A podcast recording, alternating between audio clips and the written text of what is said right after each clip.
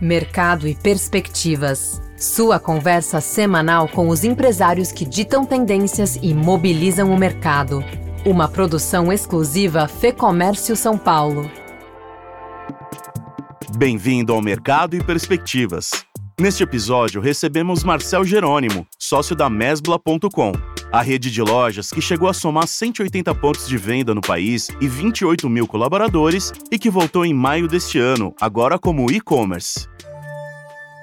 Não é fácil, principalmente no Brasil, você criar um negócio, e a gente criou um negócio que eu poderia dizer do zero, né? Porque nós montamos uma empresa, apresentamos o projeto, conseguimos a licença de uso da marca, então é montar um projeto, é montar uma empresa, é ser empreendedor.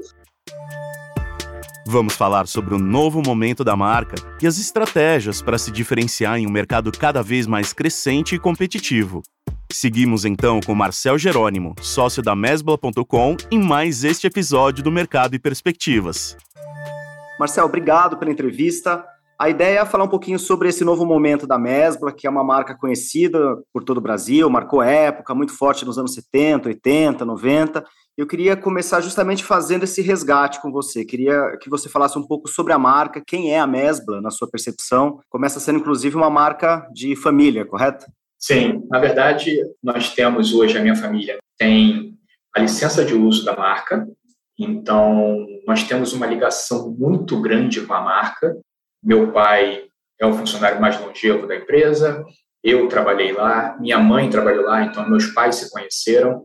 Foi meu primeiro emprego, eu atuei como estagiário, depois virei consultor técnico, depois passei também por outras empresas do grupo, né? Tive uma passagem de 3 anos lá. E a marca Mésbola, ela ficou na nossa memória, no nosso íntimo ali, como família mesmo, eu, meu pai, minha mãe, meu irmão. Por muito tempo, ela sempre permaneceu muito forte dentro de nós. Isso é que motivou a gente a começar o negócio como e-commerce. Como que foi essa virada de chave, Marcel? Eu tenho uma experiência na área de logística, mais especificamente logística para e-commerce, há 20 anos. Tá? Então, desde 2003 que eu venho me colocando no mercado, atuando em diversas empresas, sejam transportadoras ou empresas de varejo. Então, já venho no e-commerce há uma longa data. Agora, em 2021... motivado até pela pandemia mesmo, mas também em relação a projetos que eu participei e que, unindo esses projetos, a pandemia, a possibilidade de conseguir a licença de uso da marca, a gente criou um projeto, eu e meu irmão montamos esse projeto, conseguimos levar ele adiante e aí iniciamos em maio desse ano, de fato, o site. Então, teve o start por conta da pandemia, mas também tem toda uma construção por trás disso tudo, não foi só a pandemia em si, né? Então, tem a nossa ligação afetiva com a marca, tem uma questão de negócios com a marca mesmo, porque é uma marca que ainda é muito forte, né? Então, isso faz com que a gente consiga fazer o projeto e aí também ter aquela questão que sempre no início surge uma dúvida, né? Devido à relação que nós temos, será que nós não estamos sendo muito passionais?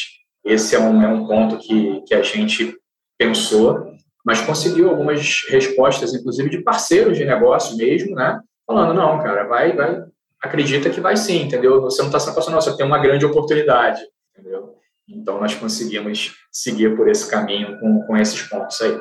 A Mesbla, ela tinha foco em vestuário, hoje vende de tudo, né? Vestuário, também vestuário, né? Mas dá para achar eletrônico, celular, móvel, brinquedo... Expandiu então, aí a gama, né? Na verdade, o que acontece? A gente entende como marketplace hoje, né? Primeiro, é um mundo online e uma venda de diversas categorias de produtos em um único site, por diversos parceiros, né, ou sellers, nesse mesmo site. E a Mesbla, ela, quando existiu até 1999 como loja física, ela era uma grande loja de departamentos que a gente pode fazer uma comparação com o marketplace hoje. Então, você entrava nas grandes lojas da Mesbla, né? Então, por exemplo, aqui no Rio, a icônica loja do Passeio, no centro da cidade, ela tinha 4 andares de loja, mais o edifício, porque a sede era ali, então chegou a ter... eram 11 andares o prédio, né? Os 11 ocupados, né? 4 de loja e o restante pelo escritório, que a matriz era ali. E esses 4 andares vendiam de tudo, não só moda, cama, mesa e banho, utilidade doméstica, camping, esportes, calçados, além de outros produtos e serviços. Então, por exemplo, existiam lojas específicas para cada segmento também. Você tinha a Mesbla Móveis, né? Que vendia móveis e podia ser dentro de uma loja Mesbla ou podia ser uma loja fora, tá? Especificamente para móveis. Aqui no Rio a gente tinha a Mesbla Móveis na Tijuca e em outros bairros também. Você tinha a Mesbla Veículos. A Mesbla, como grupo, tinha algumas outras empresas também, como a Presta, que era administradora de cartões de crédito. Então, a Mesbla tinha o seu próprio cartão de crédito e administrava cartões de crédito de terceiros. Tinha a Mesbla Consórcios, tinha financeira Mesbla mesmo. Então, assim, não só como produto, mas como serviço, já era possível reunir tudo numa única marca. Então, basicamente, a gente brinca aqui, eu e meu irmão, falando que ela era já um marketplace offline, em que você podia entrar lá e comprar tudo. Inclusive, no passado, até avião ela vendia, né? Então, jatos executivos, ela tinha representação aqui no Brasil, através da Médula Aviação, para poder vender jatos executivos. A gente brinca e os antigos funcionários tinham um slogan que ela vendia de tudo, menos caixões, porque ela vendia de tudo para os vivos. E até porque aquela ideia de marketplace especializado eu acho que não existe mais, né, Marcelo? Hoje, quando você busca um marketplace, acho que o que se espera é variedade, né? Sim, alguns marketplaces de nicho ainda sobrevivem e têm um volume bom, né, de tráfego, então isso é legal, mas de fato o marketplace de uma forma mais ampla ele precisa ter de tudo, né, todas as categorias de produtos e serviços também. Então esse é o forte do marketplace e é o que vai prevalecer no futuro. E como tem sido esse trabalho de atração dos vendedores, dos sellers? Tem um foco em pequenas, médias empresas também?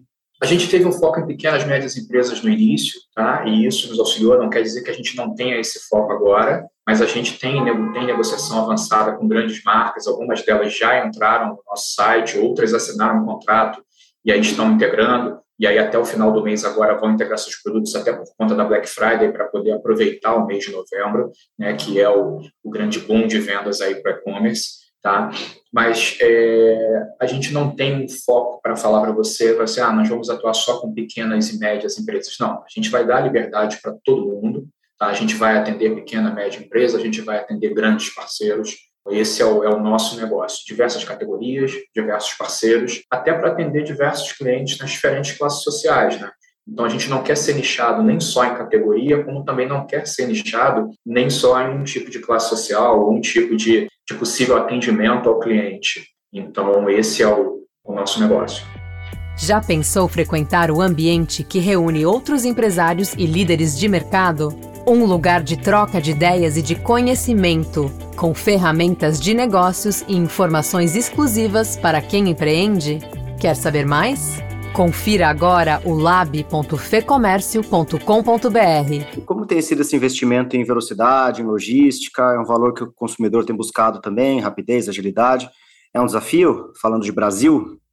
É um desafio, falando de Brasil. Tá? Hoje a logística ela é por conta dos nossos parceiros, a entrega é por conta deles. A gente não tem operação de fulfillment ou operação um centro de distribuição onde a gente possa receber as mercadorias e, de fato, fazer a distribuição de lá. Então, assim, para esse início que foi estruturado é aproveitar toda a malha logística do parceiro, seja ele tendo contrato com correios ou transportadoras privadas, ou ele tendo entrega própria, mas o parceiro é quem é o responsável pela logística hoje. A gente já tem conversas avançadas com transportadoras que possam prestar o serviço para a Mesbla e a Mesbla ter o seu serviço lá, tipo Mesbla e Trevas, ok?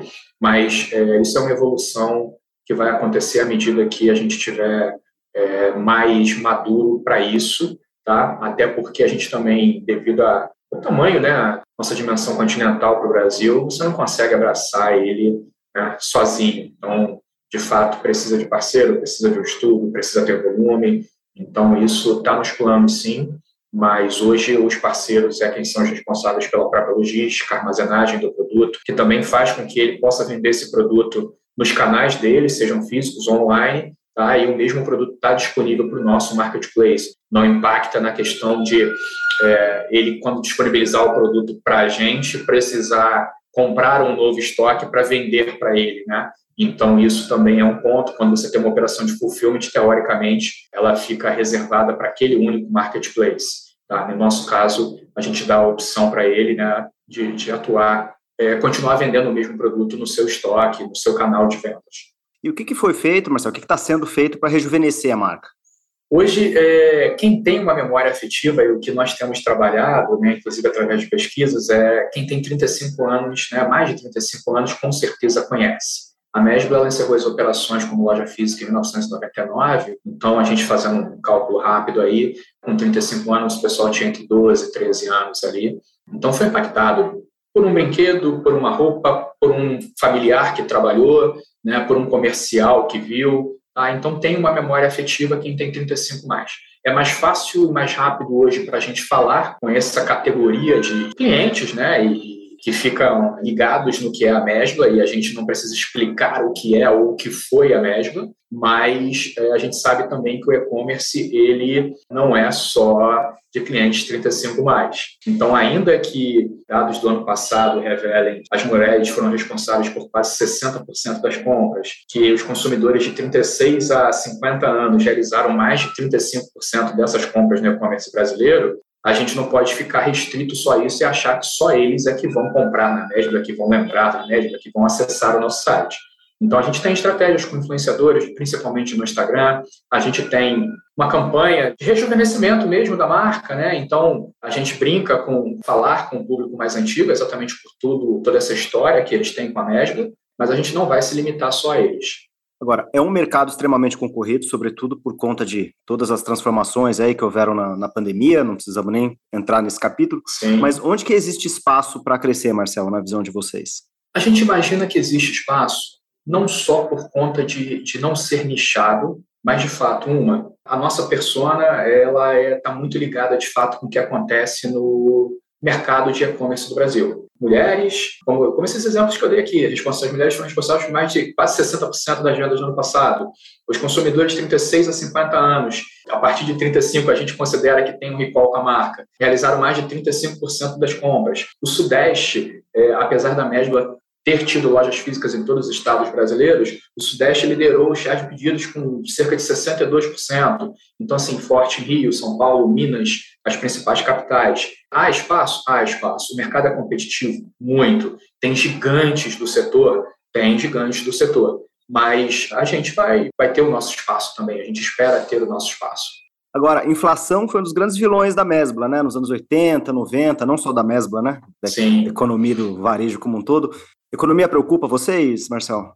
É um desafio, tá? Então, assim, a gente, como todo projeto, como todo empreendedor, como todo comércio, todo serviço, de fato, né, tem os seus desafios. Não é fácil, tá? Principalmente no Brasil, você criar um negócio. E a gente criou um negócio que eu poderia dizer do zero, né? Porque nós montamos uma empresa, apresentamos o projeto, conseguimos a licença de uso da marca.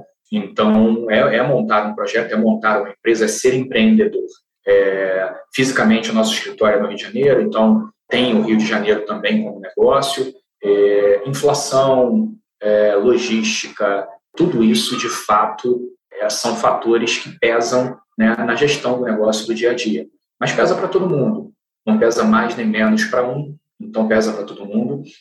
Dados recentes do comércio mostram uma deflação, né, mostram também alguma questão de retração, desculpe, não deflação, tá? Mas retração nas vendas, né, em comparação ao último ano. Lógico que também, principalmente para e-commerce, pode acontecer alguma retração de mercado por conta da comparação com o ano anterior, e aí o ano anterior de pandemia foi muito elevado, né? Os anos de 2020 e 2021 o e-commerce foram altíssimos, muito forte em venda, porque as lojas físicas estiveram fechadas durante um período, e aí você conseguiu consolidar esse mercado de e-commerce perante os consumidores que não tinham esse hábito, né? Então, eles também foram obrigados a comprar alguma coisa, ou alimento, ou produtos, ou serviços pela internet. Então, é um momento para nós que ele é de início com algumas perspectivas não tão boas por conta da inflação e tudo, mas a gente sabe também que é um ano que é um pouco complicado, né, por conta de eleições, projeções para o futuro. Também, esse final de ano, você emenda a eleição, você emenda a Copa do Mundo, né? Então, você pode ter alguns atrativos, como você pode ter algumas questões que possam fazer alguma retração em vendas. Então, é desafiador para todo mundo e não seria diferente para nós. Perfeito, Marcel. Respondeu minha última pergunta. Eu perguntaria sobre perspectivas de vocês, que é Black Friday, Natal, Copa. Eu acho que você fez uma leitura até um pouco mais ampla, envolveu eleições e essa instabilidade aí que acaba gerando, né? Sim, sim. Para nós aqui, nós estamos ligados nisso tudo, porque impacta diretamente no nosso negócio. A resposta tem que ser muito rápida, principalmente para a gente que está começando. Então, essa resposta tem que ser muito rápida. A gente não tem um investimento em mídia também muito pesado, muito forte, como os grandes players. Então, a gente tem que estar muito antenado sobre isso tudo. Mas confiança acima de tudo, né, que o Brasil e que o negócio vai dar certo. A perspectiva é muito boa, de fato, para o futuro do negócio. Essa foi a conversa com Marcel Jerônimo, sócio da Mesbla.com. Eu sou o Marcelo Pacheco, a entrevista e roteiro deste episódio são de Fernando Saco e a edição do estúdio Johnny Days. Obrigado pela sua companhia e até o próximo episódio. Informação e análises inéditas, mobilização empresarial, ferramentas de negócios exclusivas. Tudo isso você encontra no lab.fecomércio.com.br. Acesse agora e confira!